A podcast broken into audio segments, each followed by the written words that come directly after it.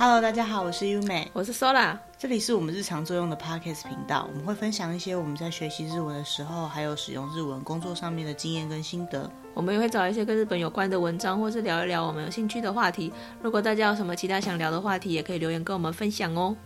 好，那今天的主题是什么呢？我们今天要比较有文化气息一点。平常我们讲的是很没有水准。我们要讲的是代表日本的，这算什么呢？诗词吗？嗯，对啦，像中国的话有那个，中国的话就大家熟悉的唐诗宋词元曲嘛，这种的什么五言绝句、七言绝句啊、律诗这一种的。那如果是日本的话，可以代表日本的东西的话，现在大家比较熟悉的、比较常听到的啦，应该就是所谓的俳句跟川流。其他还有什么短歌啊、和歌啊、狂歌啊？对。如果说就是比较有在看日剧，或者是接触日本的一些文学啊，然后或者是相关的东西，就会有机会可以听得到这些用词。那只是说通常我们不太会知道那个内容是什么，因为对我很多人来讲就是日文听得懂就不错了，何况是去了解他的诗词。对啊，就是小时候在看那个小丸子的时候啊，然后都会看到那个小丸子的爷爷就会什么有藏心中之俳句之类的哦，然后就想说那是什么东西啊，其实它就是类似像中国的那种古诗词的那样的东西，只是它是日本后来发展出自己特有的一种诗词文化。它应该是有一些规则啦，所以我们今天大概可以来讲一下所谓俳句跟川流到底是什么东西。俳句我们主要是要讲俳句跟川流的部分。基本上他们是很类似的东西。那他们是怎么发展出来的呢？主要来讲，第一个要讲的是俳句跟川流它的构成。它的构成常听到的就是五七五。什么是五七五呢？就是第一句要五个音，第二句要七个音，然后第三句要五个音，所以就是五七五。那所谓的五个音呢，就是譬如说ありがとう，这个就是五个音。所以它这样组合起来，它就是可以成为一个俳句或者是一个川流。就像我们中国古代诗词的五言绝句，它就是要五个字嘛，对，它是每一句都5个字。对啊，那对日文来讲，他们不是看字，他们是看音，所以有些一个字它如果是两个音，比如说牙妈的话，那就算两个音了。对，所以它就是第一个句子或第一个词是5个字，然后它要能够5个字、7个字、5个字这样去断句，对，才能够构成所谓的他们的那个音拍是属于这个叫做。他们俳句的规则这样子，他们俳句的规则的构成这样子。俳句跟那个川流，因为他们构成都是一样的嘛，所以他们的起源其实是在镰仓时代的一种叫做连歌的东西。什么叫连歌呢？就是它有点像中国古代的那个对联哦，就是那个叫什么对子。他们不是会吟诗作对嘛？所谓的对子就是一个人讲一句，然后下一个人就要做另外一句的对子。所以连歌这两个字就是连续的连，然后唱歌的歌，连续歌颂，连续的词，对，连续的歌。他们所有的歌其实就是像诗词那样的东西。对，所以他们一开始的连歌就是会有很复数的人，然后他们会第一个人讲五七五这样一句，然后下一个人就会接七七一句这样子，然后就是。再这样子反复这样子接下去，他们就会形成一个叫做所谓的连歌。然后他们以前的呢连歌呢，是他如果有这样子接起来100句，它就是一个作品。所以以前的连歌是非常大的一个作品。那后来他们就是有把这个五七五这一段呢，把它提出来，变成一个比较短的一个诗词，它就是俳句。它就变成后来的俳句。俳是一个人字旁在一个非常的非啊。对，有些人可能会不知道是什么样的字这样。我小时候都念匪，很像匪，可是其实那个字念排。俳句，日文念俳句。对。那其实俳句跟川流刚刚一直讲，它几乎是一样的东西，它到底差别在哪里嘞？其实不管是俳句还是川流，它都是这个连歌。那配合上刚刚我们前面有讲到的，就是比如说像是短歌啊、狂歌啊，哦，他们都是和歌的一种啊。那什么叫和歌呢？和就是大和民族的和，也就是日本的诗词的意思。所以其实如果这样去想，就可以知道说啊，它就是全部都是日本的诗词，只是说它的差别在于它有里面有不同的规则，或是它朗诵的内容，它作曲做出来的这个那个模式会有一点点不一样这样子。然后具体来说呢，所谓的排句跟川流到底它的比较大的差异在哪里呢？最大的最明显的就是排句，它有所谓的季语，季语就是季节的季，然后语言的语。因为排句它是比较偏向，就是就像中国诗词它是比较有韵味的，所以它排句里面它通常都一定要有所谓的季语，就是可以显示出某个季节的东西。那通常这个寄语啊，它没有固定的什么字，就是说它只要能够表现出特定的季节就是寄语。比如说，像是樱花可以代表春天，哦，你不一定要真的用春这个字。那月亮在他们看法里面是秋天。好，那这个寄语呢，他们通常有分成，就是所谓事实上的寄语，就是说啊，自然界它就是那个样子，或者是呢，像冬天的海这样子指定的那个情境，它叫指定的季语，或者是呢，从一些传统或观点，或者是一些那个季节会发生的事情，也可以作为所谓的约定季语。但这个东西对于就是以前如果我们有写过，有研究过一些词性的，应该可以理解啊，就是说它这些字是相关性比较高的，对对对，或者是说会让你做这样的联想，就可以当做是寄语。对。那像我们比较常听到的寄语，就是刚刚听到的春天的樱花，然后枫叶，秋天的枫叶，对对对，然后比较特别的就是，比如说像是青蛙。是春天，青蛙他们好像会是春天的意思，然后虫的话就是秋天，不知道为什么是秋天，应该是秋天比较会有那些虫鸣吗？可是我觉得夏天的虫比较多，对，那是台湾啦，因为每个国家不太一样嘛。对，然后还有像是火灾，冬天比较容易有火灾，比较干燥就容易有火灾。像这样子的寄语，好，那寄语要做什么呢？寄语就是它必须要把这些字就是组进去它的那个词里面，对对对，才能够构成它的规则。那只要有寄语，然后又符合这个规则，基本上它就是排句的那种形式。那如果说你在编的时候你没有编入寄语的话，他们就是属于就是规则比较没有那么的严格的就是川流的部分。因为就是排句讲起来，它可能就有比较像中国的诗词，就是你如果要写一个排句的话，难度会比较高一点嘛。但它如果比较平时的话，就是平易近人的，就是川流，一般人你只要组得出来那几个音的话，就可以变成一个川流。所以这个是比较大家比较容易做出来的一个诗词，就是川流。那当然就是在整个就是日本这些文学的演进过程当中，也是有人会觉得说啊，没有寄语的也可以是排句，就是当一定就是各种文学都一定有他的支持跟反对的人。我觉得那当然说没有季节的排句这件事情，可能或许如果有研究的人会说，其实也是有这样的东西，那应该是有，可是这个部分就是有些人觉得可以，有些人觉得不可以，就是这还没有定论啦，就只是有两派的意见而已。对，没错。然后还有再来呢，就是排句呢，它必须要有一个东西叫做切字。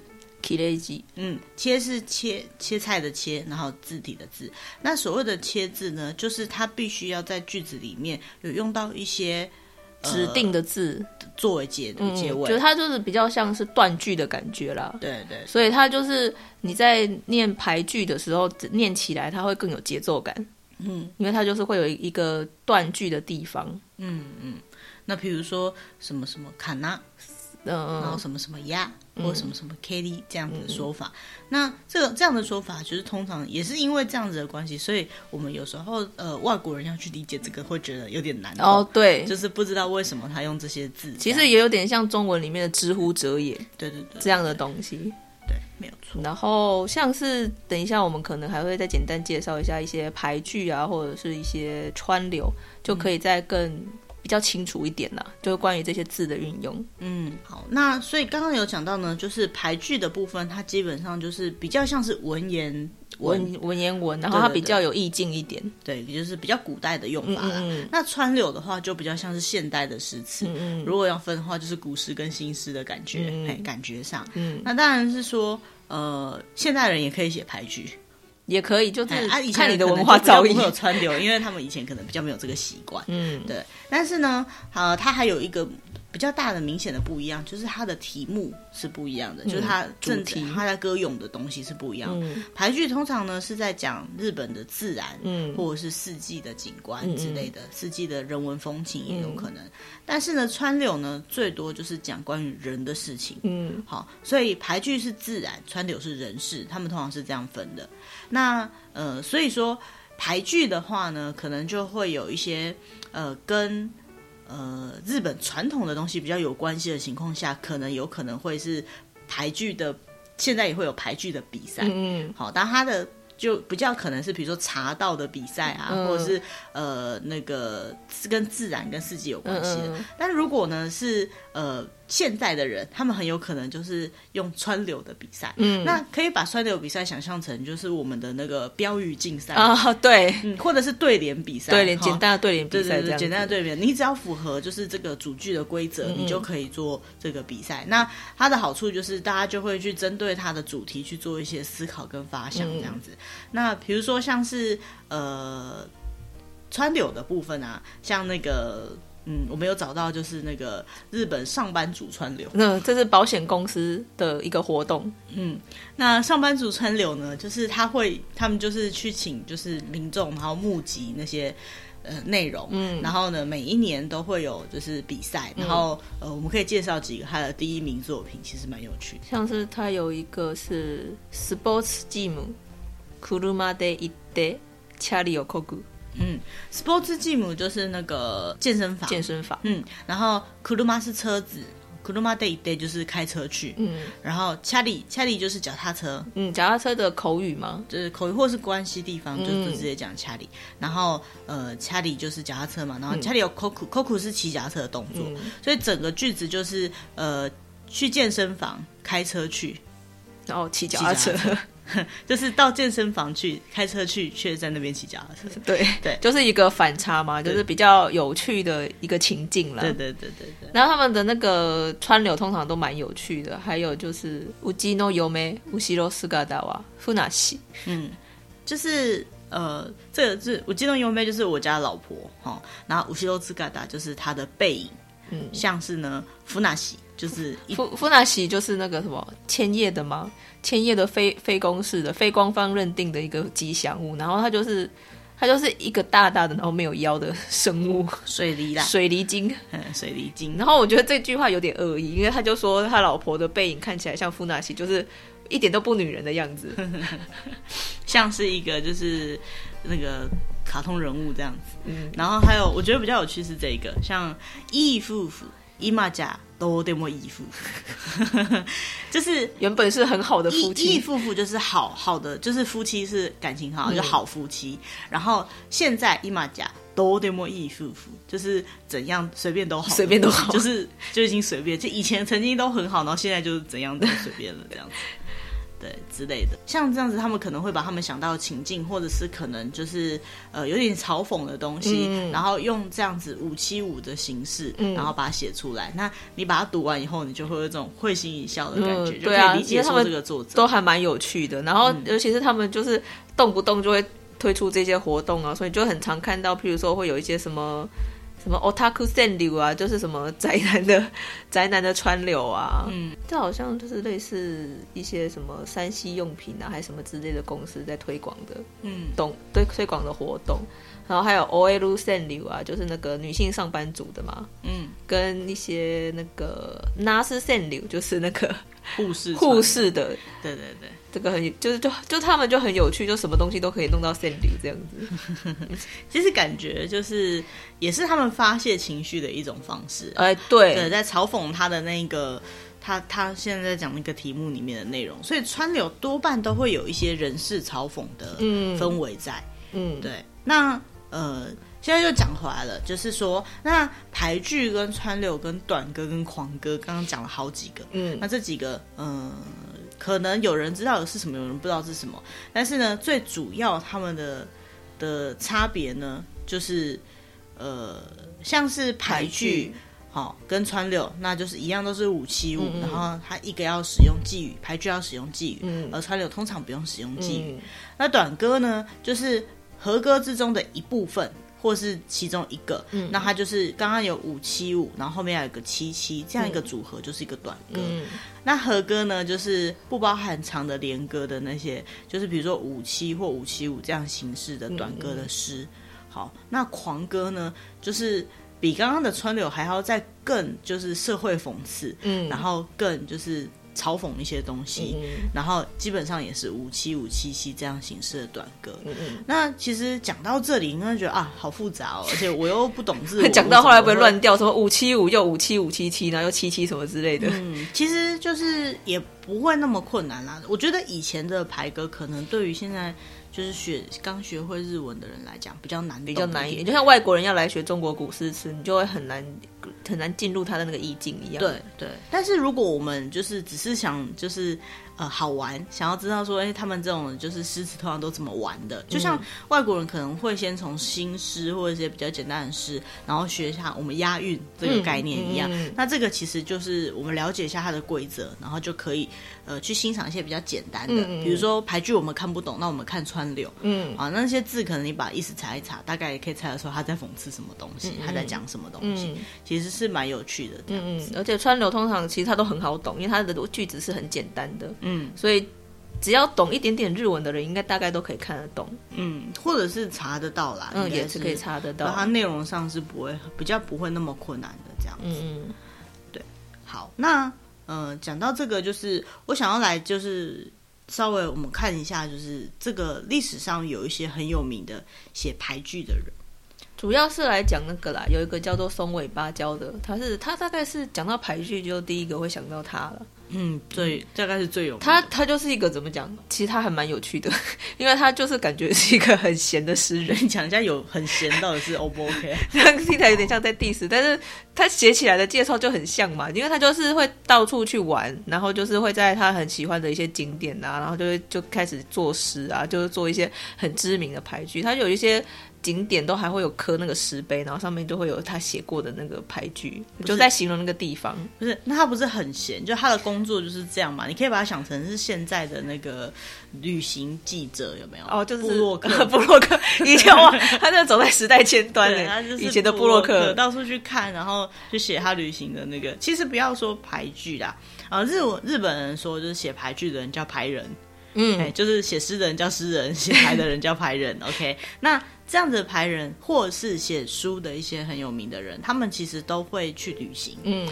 然后因为毕竟旅行的时候看到的见闻，然后那些风景，就会成为他们在创作的时候的一些灵感，对，就可以刺激他们创作，对对对。那他在这个旅行的过程当中呢，写下来的这些排句呢，整个合在一起有一个合集，就叫做《奥之细道》。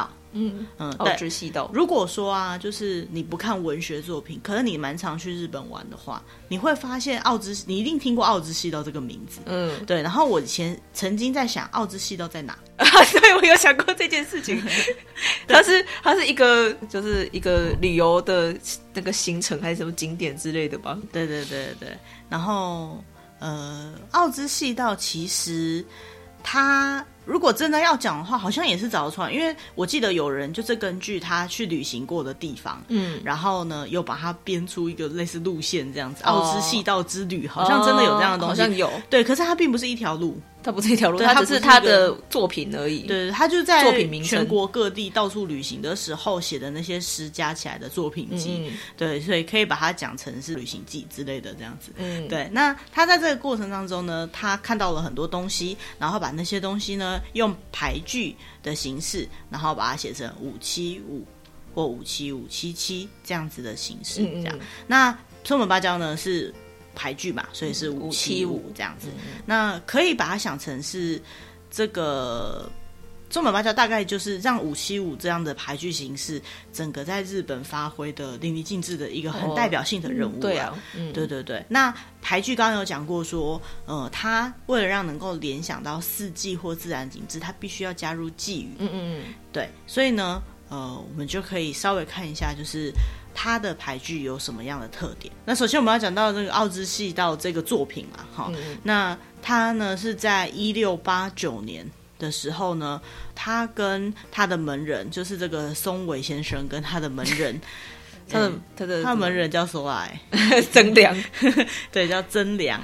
然后一起就是从江户就是东京，现在的东京，对，开始旅行。然后呢他们有走到澳洲跟北陆道，不是那个、就是、不是那个南半球的澳洲，是日本的有个叫澳洲的地方哦，没有三点水那个、对，没有三点水的澳，还有北陆道。所以呢他们大概花了150天的时间呢，经过了东北北陆好的地区，然后在2年后回到了江户。嗯，对对对。那在这里面呢有一些很有名的作品就发生在这个过程当中。嗯嗯，最有名的讲到芭蕉的，听说最有名的一个俳句就是古い池や川津飛び込む水の音，就是古い池就是古池，古老的水池、嗯、然后这里有雅就是我们前面有提到的，它就是类似一个断句的一个词语，所以就是切字，对，所以它就是福禄一 K 雅，其实它就在讲那个古池这个东西。嗯，然后卡哇子就是青蛙的另外一个讲法。嗯，然后投币空母嘛就是跳进去。嗯，然后米兹诺欧多，嗯，然后它虽然说短短的几句话，可是它非常的有画面，就是你可以想象得到有一只青蛙然后跳入水池里面，然后你就可以听到它扑通的一声，米兹诺多就是水的声音、嗯、对。然后所以它整句呢就是古老的池塘啊，青蛙跳入水中，水的声音。嗯，对，它就这样子。所以其实小时候我印象中就是我们看比如说那个樱桃小丸子，或者是看一些小时候比较不看日剧，看动画，嗯，然后偶尔呢你就会在听到他在那个人物的角色，然后很感叹的说了一句好像很有意境，可是你完全不懂意思的话对，翻成中文就有点怪怪的。对，像我刚刚这样翻，其实古老的池塘啊，青蛙跳入水中发出水的声音，好，就这样听起来你就算再怎么把它修饰，你还是不太理解它的情境是什么、嗯、可是在日文里面因为它包含了韵脚，还有就是那个它的那个断字、嗯、的巧思吧、嗯、好，所以说呢它是一个很有情境的东西。那比如说像刚刚那一句这样的想法呢，它如果翻成现代，就是我刚刚讲的嘛，你听到了跳入池塘中的青蛙的声音，对、嗯、它就是句子就是这样。那如果说硬要把它，也不是硬要把它解释啊，就想象它的情境呢，就是比如说想到青蛙就会想到那种呱呱呱呱呱的那种叫声、嗯、可是呢它并不是呢在指就是青蛙本身的叫声，它在讲的是青蛙跳入池塘之后那个物理性的声音、咚的一声，扑通的一声。所以这是还蛮特别的表现手法，因为通常讲到青蛙都是想到它的叫声嘛、嗯、可是它反而是把它的跳入水中的这个声音形容出来。好，那通常青蛙很吵，所以你只会听到青蛙的声音、嗯、可是如果你听到是跳入水的声音，那代表什么意思呢？就是说它在强调跳入水池里面那个水声，也就是那个周围有多安静。嗯，所以它从这一句话其实虽然它讲的是水声、嗯、可是其实它在表达的是那个庭院，那个池塘边有多安静、嗯、因为安静到你可以听得到青蛙跳入水里面那个咚，我可能觉得是讲的比较大声、嗯、说不定更小声一点、嗯、就是小小声东西掉入水里面的那个声音、嗯、对。所以呢他用这个排句，他在形容的是他当下看到那些非常安静非常平静的这样一个场景。嗯，对，所以其实他的意境是你需要稍微去联想一下、嗯、去想一下为什么会有这种状况，你才能够理解的声音。对，就是它只是一句话，可是它可以慢慢的展现出来，就是不只是那个池子，它连周遭的那个风景的氛围都感觉得到。对，所以这是很有名的一个排句的、嗯、对啊。当然如果真的它意境太深，我们还平凡人就无法了解对，所以这样子经过解释之后又可以了解、嗯、我觉得这就是它厉害的地方、嗯、难怪这一句会这么有名。对啊，对。好，还有什么呢？再来下一句，下一句也是跟声音有关的。嗯，就是静かさや岩に染みいるセミの声。嗯，这也是很有名的俳句。它翻成现代的呢，就是先讲现代，翻成现代日文，它就是なんで静かなのだろう。セミの声がますます岩に染み入っているようだ。嗯，这样子的意思。那翻成中文呢，就是是多安静，安静到呢，好像连蝉叫声都渐渐的要渗入岩石当中一样。嗯，哦、那这个翻译吼就没有办法把它翻得很好。但是呢，如果不知道就是这他当下的情境是怎么样的话呢，我们可能会觉得说蝉叫就是可能吵。嗯，好，那为什么蝉叫却是安静的感觉呢？嗯，这个呢也是他在那个《奥之细道》里面有收录的其中一个俳句。他咏唱这个俳句的地方呢，在山形县有一个砾石寺。嗯，砾石寺，那这个砾石寺呢，就像它的名字一样，它有一个很大很大的岩石立在那里，好，就像山一样。它是建在那样子的地方的一个寺庙。嗯，那它为什么会有这样子的感觉呢？就是在围绕这个寺庙的这个岩石还有蝉的声音呢，它在做一个对比。因为这样子的安静，它并不是现实的安静，而是说蝉的声音在山里面扩展出去，然后呢反而让您感受到在山中的这个寺庙它的宁静。嗯，就像刚刚一样，就是它明明表现是声音，可是它会让你感受到这个声音，就代表它周遭没有其他声音，就只有这个声音，安静到只有这个声音。对，我觉得这也是一个很棒的、很出色的作品。对对，很棒的经历。而且它是用我说人家出色，好像在评论，没有，就是真的仔细去看看它的意境，就觉得说，哎，怎么能够把一个场景，我觉得就像很会拍照的人一样，他把一个场景截取下来，对对，用一句话让你感觉到他那当下感受到的东西。嗯，而且我觉得他有一个就是很有趣的表现方法，是他是说那个声音是渗入岩石里面。嗯。所以你又可以感觉到它的那个景观是很多的岩石，然后中间不是会有缝隙那样子吗？你就可以想象得到那样的景色。嗯，真的是很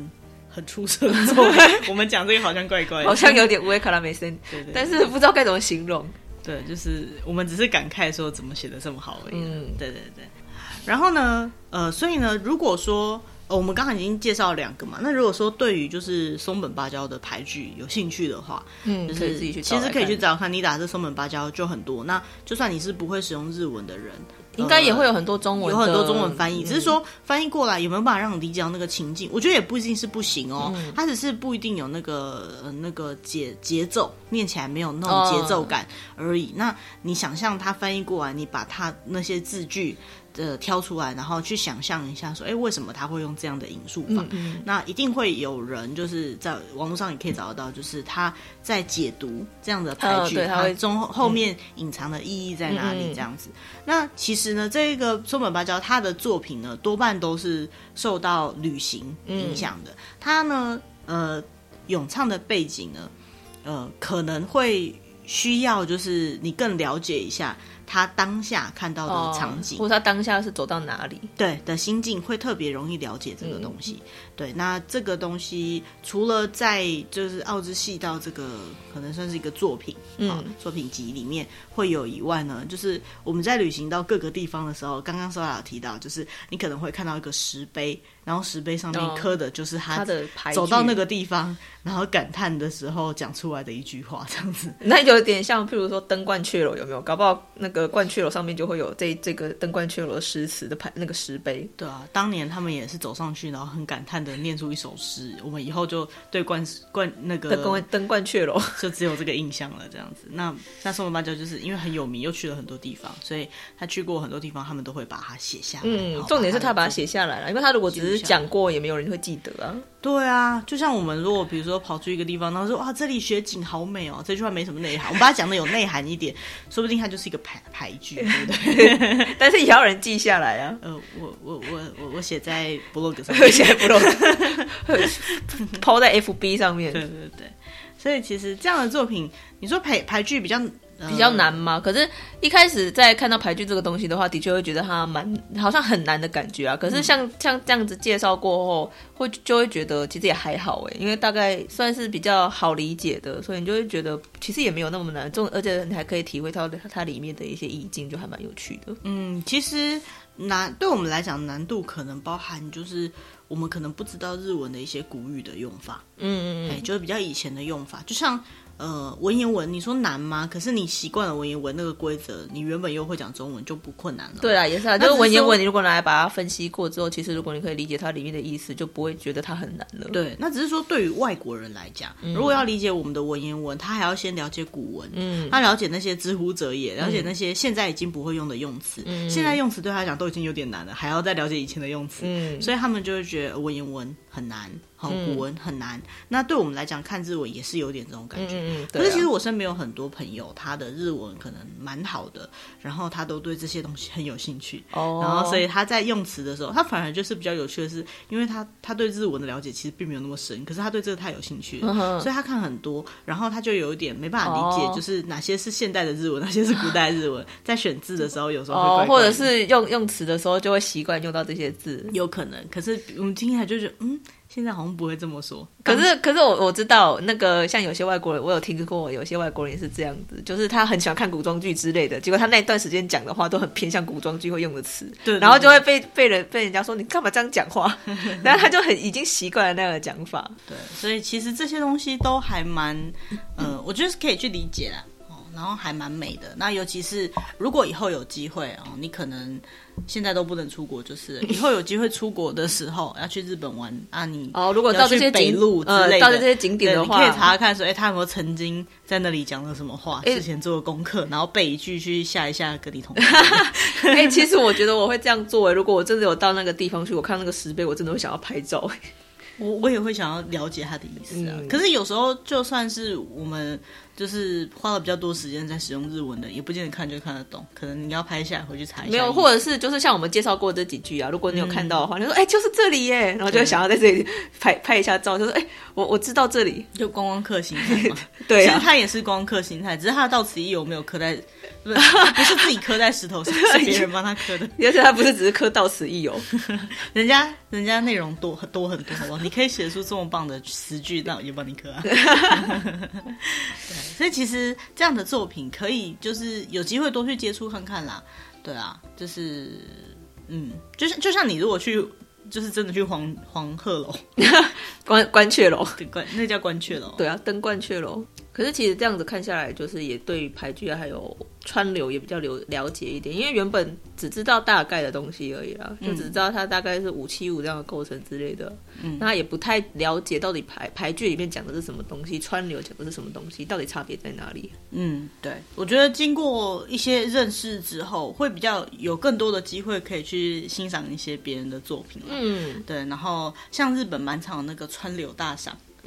就是刚刚Sola讲到各种川，而且他们在也可以去投稿宣扬观光的时候很常会用，然后你可以在他们的那种比如说布告栏或者是地下道的墙上看到那个川流大赏的得奖作品我以前看到川流，我也不会想认真看，因为我觉得我大概看不懂吧，我就不会认真研究。可是其实这样看完以后它也并不难啊，而且因为小丸子他爷爷的影响，好像会觉得这好像是老人在写的东西。对，但其实现在不是很年轻人也会写，你可以把它想成类似标语大赛或是对联比赛。对啊，现在也是有那种很多年轻人参加那什么对联比赛，然后都写得非常的有趣嘛，或者是比较时事梗。对，所以如果觉得有兴趣的话，以后有机会看到这样的东西，也可以就是多留意一下，停下你的脚步或停下你的目光，然后多看一下别人写的川流，蛮好玩的。对，现在他们大概在嘲讽，就我觉得某个程度来讲，有点像是很有意境的梗图。就是有梗的句子这样子。对了，就是迷音，对，迷音，然后还重视一下押韵，而且有一些时事梗，所以你也可以看得出来是什么年代的东西。对，像最近就有很多那个 corona 就是那个新冠肺炎的相关的那个川流这样子。对，那个也还蛮这个就还蛮讽刺的哦。corona 这种这个主题的话，就还蛮多是讽刺的哦。对啊。像是我们有找到，就是也是保险公司，然后他也是那个上班族川流，然后他讲到关于就是新冠肺炎的，他里面就有一句就是，会社へは来るなと上司，一切都是嘛，就是开车就是公司，好，然后第一句是去公司，然后就是第一句是对，就第一句是公司，然后第二句是上司说不要来，然后最后一句是老婆说给我去，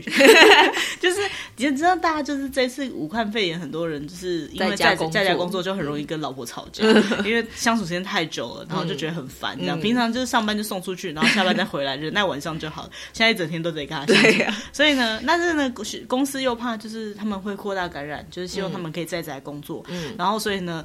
上司就说不要来公司，然后老婆就你给我去，你给我出去。对，真的是很好笑。然后还有像是。自粛中見えた音の定年後，就是在自述就是活动自述中，那个就是让他们不要出门，对对对，不要出门，然后看得到的老公的退休后的样子，就是提前看到老公退休后的样子，就一副那种他就是懒在家的，整天待在家里就是那样那副德性，对对对对对。还有像テレワークいつもと違う時事を知る。就是 telework 就是远距工作，啊，远距工作，然后知道了父亲与平时不同的样子。对，因为爸爸去公司上班，通常都是回到家里跟在公司是两个人，对啊，可是他可能就是在家里废废的，然后他如果开了视讯，对，开了视讯的时候，突然间就变成非常的靠得住的感觉，对对对，然后还可以就互换下属什么之类的。原来我老爸是这样子的，就看到不同的。那其实这样子的字句呢，他都在表达就是对于这个作品他的一些想法。然后再加上它又有575这样字数的限制，所以说它在选用的字，然后还有呢他想表达情绪，他必须要把一个好笑的事情用这么短的句子讲出来，所以就其实是蛮动脑的，可是当人家把它编得很好的时候，你就会有一种会心一笑的感觉，就是啊，对，真的耶，真的耶，然后就觉得哦，写得好好，对对对对对。好，然后不然再讲最后一个好了，比如说像是主筋が運動だったと気づくはら，shikin 就是去公司上班，然后 window 是动作嘛，然后运动啊，然后他这整句话呢，気づくはら就是注意到的肚子，好，所以他整句话就是说，让我注意到原来上班是一个运动，就是凸出来的肚子。他让他在家里然后都没有动，他看到他的肚子，他就注意到哦，原来我之前去上班是算是一种运动，现在不去上班了就就有肚子，没有机会可以动，对对对，类似像这样，其实蛮有趣的，要去好好的研究这个内容，也不用到研究啦，就是去查一下这些字，稍微查一下就会很多，然后想象一下它的氛围，对对对，你就可以去找一些川柳或是有趣的川柳，或者是你也可以试着自己写写看啊。哦，对啊，如果你会日文的话，其实7个音5个音这样就行，你把它塞了进去就可以了。对，虽然说不见得写得很好，可是就是写写看也是觉得挺有趣的了。对啊，蛮好玩的哈。好，其实像这样子的主题，我们以后会尽量去找啦，就是说能够结合一些时事，然后我们也觉得蛮有趣的东西。那其实像今天这样的俳句或者是川柳，也是我们自己一直以来都觉得说很想知道它到底是什么东西，可是不一定会花时间研究的。那也很感谢你们花了一点时间听我们，就是我们也不是什么很专业的文学的研究，那只是说分享一下有这样的东西。那如果你对这个东西更有兴趣，你可以另外去找，那或者是留言跟我们一起讨论也可以，我们也算是做了功课，然后跟大家分享一下我们找到的东西这样子而已。对，那如果你喜欢我们的主题，也欢迎可以在就是按赞啊，订阅啊，然后跟可能也会喜欢这些主题的朋友分享。好，那今天的主题就到这里，谢谢大家，拜拜，拜拜。